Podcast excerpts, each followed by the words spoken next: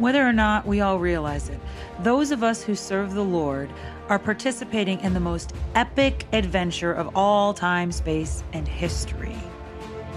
I think it's about time that we start celebrating the miraculous and wonderful ways that God touches our lives in everyday circumstances.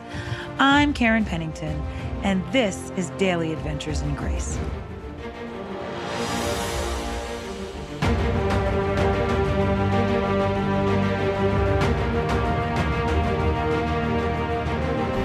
Hey there, friends. This is Karen Pennington, and I confess to you that I am a self proclaimed cheapskate. I actually am not confessing that to you. I'm pretty proud of it. I, I wear that badge proudly. my happy place, well, my biggest happy place is with the Lord among friends, among family, but beyond that, a clearance rack at a really good sale, like 90% off that kind. I'm, I'm the one that'll dig and dig until I find that glory. I'm the one that might go to the grocery store at 5:36 a.m. because that's when the meats from yesterday are on sale. And I just pop those babies into the freezer. We can eat for months off of off of that. Um, I will actually calculate how much I've saved in a day because I just get a sense of satisfaction. Seriously, my prime shopping months for Christmas are February and July because that's when everything goes on sale. I will just, if it's a niece or a nephew or someone younger, I will just buy the next size up, and Christmas is, you know, done before Labor Day gets here, before I even have to put on a fall jacket. And I save lots of money that way. but one thing I realize as I get older and older and older is there are some things that are worth paying for. In fact, sometimes by not paying that extra money for quality, I, I end up spending more. Probably the biggest example of this would be in the vehicles that we've bought. One of my first vehicles I bought when we were younger, when I was pregnant with my daughter, that tells you how long ago that was. Uh, was it was a new car. It was last year's model, but it was new, and it was very bare bones. We we didn't pay a whole lot for it, but we did make that investment. Last year's model of a new car, over the life of that vehicle, it was the cheapest vehicle we ever had. We had it for about nine and nine, nine and a half years. We were able to pay it off in four and a half years. It was a fairly low cost because it was, you know, economy. And so for four and a half years, we had almost no problems with it. During the four and a, four and a half years that we were paying for it, all we paid was that monthly, the monthly car payment, uh, which to me was seemed ridiculous. Like, why wouldn't you buy it outright? But as that was happening, the car wasn't breaking down. We weren't paying for repair. The only only real repair we paid for was uh, got a couple new batteries, got a couple new alternators, and oil change and brakes. That was basically it. Nothing else went wrong on this vehicle until nine years later. We needed a new transmission and knowing now what I did then, I would have just fixed the transmission for three or four hundred dollars. It would have given us a few more miles. Two hundred fifty thousand miles that car went, and buying it new cost us less money over the next nine years than, for instance, what happened that year that we just bought old junkers. Actually, two years.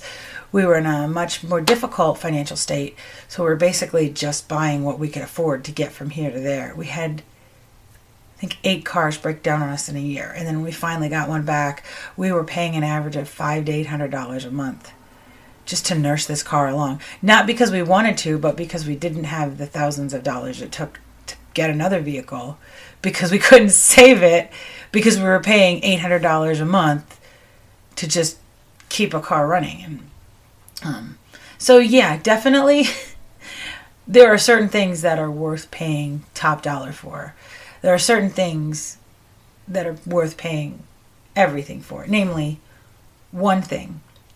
Um, and that is anything that has to do with getting you in a closeness with God and your relationship with God. Because you know what? Jesus paid everything for you, and our everything is much less precious than His everything. Um, I'd heard a quote where God just wants everything from us, and that's not much because it's kind of like the difference between a toddler giving us all the money we all the money they have, or a, maybe a four year old or five year old or six year old giving us all the money they have, which might be forty seven cents, as oh I'll do this, and as opposed to what we have, which would be exponentially more. Um, that doesn't even compare to what we give God based on what He gives us. Uh, but the reality is, anything that we give to the Lord comes back to us over and over and over again. And when we fully surrender to the Lord, that's the best value in life you can have because you get joy, you get peace. The fear can go away because you're worried about God and not you. When we give our fears to Him, then we lose our fears. When we give our faith to Him, then we get back more faith. See, everything bad that we give Him, He can erase from us. Everything good that we give Him comes back upon us multiple times over. And then, even in the trials, when we give our trials, it's like the blessings collect interest in the midst of the trials. And um, there's so many examples. There's some examples in the Bible of people who did that and were faithful, and there are also lots of examples who, of people who didn't, or who maybe even just had a momentary lapse. And I just want to share Proverbs four seven. It says, "Get wisdom, though it costs you all you all you have.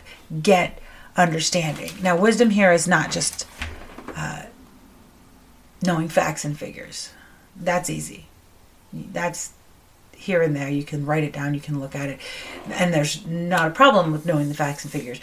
Uh, but it's what you do with them. Wisdom has to do with having the right understanding to make the right decisions. It's wisdom is really more about good judgment and good judgment that overflows from a heart that's in tune with the Lord.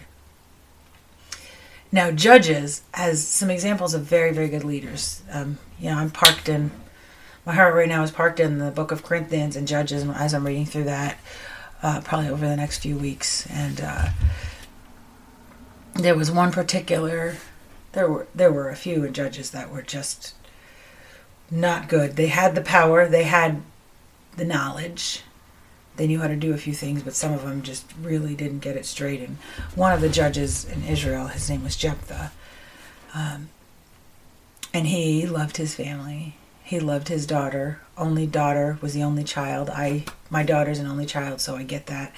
And even more so, Jephthah was a uh, he was a son of someone named Gideon, but he'd been a son through a illegitimate means, not through the wife. And so his brothers and sisters did not receive him. They actually cast him out. And yeah, um, they also cast out God and did some bad things. And so once again, the Israelites turned against the Lord and they were given over to the hands of their enemy because that promised land was supposed to be people who served the Lord, not people who did whatever they wanted. So, and so they cried out to God again and they repented again, and God had compassion on them again, and had this guy Jephthah. Um, now Jephthah valued family probably because he didn't it's not that he didn't have one his own had rejected him but they realized he was a good warrior. So he had that and they said come rule over us we promise we'll let you back in the family do this. And so jephthah said so if i win i get to rule you right? And they said yes we, we promised before god and all of his brothers or stepbrothers or half brothers were saying no no no we'll receive you back. So so in jephthah's mind um victory wasn't just victory, it was victory. Great. It was great for the Israelites. And then he not only got to be accepted by this family had rejected him, but he got to rule them. So there was a lot at stake here. But he paid too much for it. Uh, that's I, I I get that. There's something that's important to us and then we forget what's most important and going for the lesser thing of lesser importance, the thing that seems to mean so much to us right now. I go for something greater. And so here's what it said.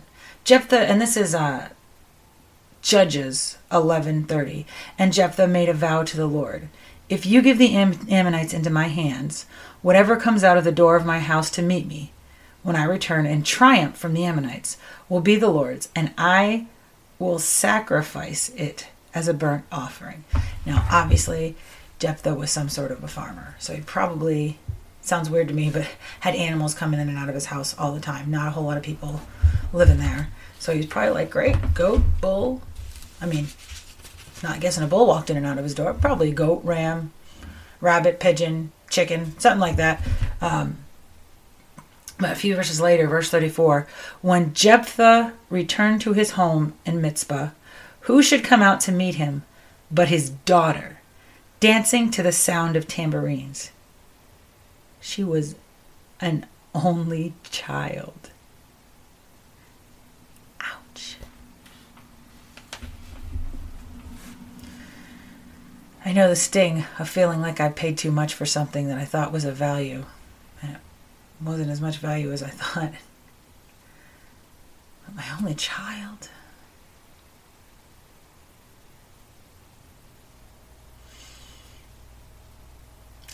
Just feeling the heartbreak. When he saw her, he tore his clothes and cried, Oh, my daughter, you've made me miserable and wretched because I've made a vow to the Lord that I cannot break. And bless her heart, that daughter said, Okay, take me, Dad. You said you'd do it. Just give me a couple months. Give me a couple months to mourn because I haven't gotten to live my life.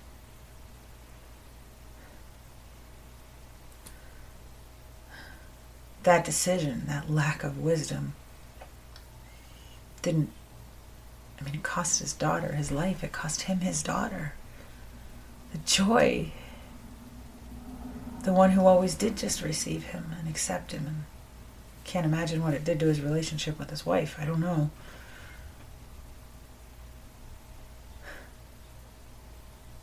With my car, with our cars, it was more expensive not to pay the higher price for the thing that met the need. Wisdom. it seems to be a matter of choice. Will you pay everything to get wisdom, or will you pay everything not to have it? Either way, our life will run out. Either way, our resources will deplete. Either way, hard things will happen, but do we want the return that comes when we're willing to willingly lose our life so that we can gain it? Or do we want to hold on to these things that we think matter? I know I still struggle with that. I know there are projects I have, there are relationships I want to maintain, there are people I don't want to offend, there are jobs I've wanted to keep. And it's so hard because I know even in the church, I have done some hurtful things because of misguided leaders that I felt like I needed to follow what they said, knowing knowing that what they were saying was hurtful. And that's hard because I, you know, I want to follow the authority. I want to do it, and it's hard sometimes to know at what point do you stand up and say, "This is not what God is wanting. This is causing me to go against my ultimate leader." In society, it's sometimes hard because you're supposed to follow the leaders, but um, when it comes to gathering, when it comes to worshiping, when it comes to where you're making your vows, sometimes there's this gray area where you're supposed to follow your leaders. Uh, but is this really honoring God at this point? And see, that's why wisdom's so valuable. And we only get it from one place. We only get it from one place. I'm always going to be a cheapskate. I'm always going to enjoy the clearance sale. I'm always going to shop the low discount racks and the stores, and I'm always going to scavenge and scour and try to get it for as little as I can, as much as much as I can. But I don't want a cheapskate faith. I don't. I can't afford not to have. I can't afford to have it. I can't afford not to have the God as the most valuable thing in my life. Neither can you. Lord Jesus, forgive us, forgive us for cheapening your grace by putting so many things in front of what you have for us. forgive us for those lapses, Lord. Most of us haven't sacrificed our own children in the fire, but some of us have sacrificed our children on the altar of workaholicism or of religious spirit or of self indulgence. Sometimes we want so badly to be their friends that we stop being their parents and their protectors and providers. Forgive us for that, Lord. Forgive us for not paying the price and it calls for wisdom as the great investment, Lord Jesus. Give us your wisdom. We know you have it for us. Help, to open, help us to open our ears and our hearts, not just in the big things, but in the everythings, and how we speak to people on a daily basis, and how we wake up, and what we put into our body, what we put into our mind, Lord Jesus. We know that you're the source of all wisdom and love, and we trust you. And today we lean into you and say, Come, Lord Jesus, fill us and give us a hunger for more of you because I believe in that. That hunger for you is about the ultimate wisdom we have. Because we know when we hunger for you, you thirst us, and then we don't need to have the things that aren't of you. Amen. Be blessed, my friends.